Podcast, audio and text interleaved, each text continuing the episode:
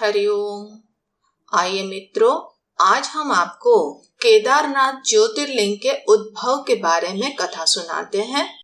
ये ज्योतिर्लिंग हिमालय के केदार श्रृंग पर विराजमान है। भगवान ब्रह्मा के पुत्र धर्म और उनकी पत्नी मूर्ति के दो पुत्र हुए थे, जिनका नाम नर और नारायण था। ये दोनों स्वयं भगवान विष्णु के ही अवतार थे। नर और नारायण बद्रीवन में जाकर पार्थिव शिवलिंग बनाकर उनकी भावपूर्ण हृदय से आराधना किया करते थे।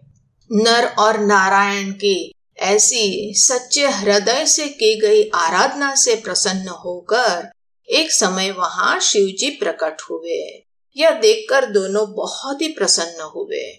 शिवजी ने नर और नारायण से कहा मैं तुम दोनों की आराधना से अति प्रसन्न हूँ। जो भी वर मांगना चाहते हो, वो मांग सकते हो।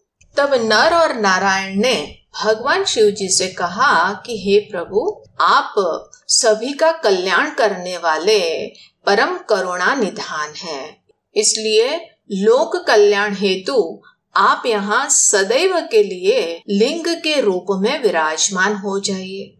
नर और नारायण के निवेदन पर भगवान शिव स्वयं उस लिंग में ज्योति रूप में प्रवेश कर गए और वही केदारनाथ नाम से प्रसिद्ध है। मित्रों, जब कोई पूर्ण कृतार्थ भक्त के द्वारा भगवान की आराधना की जाती है तो उससे अपने स्वार्थ सिद्धि की अपेक्षा नहीं होती। किंतु उनके प्रत्येक कार्य करुणा से प्रेरित लोक कल्याण के लिए ही होता है।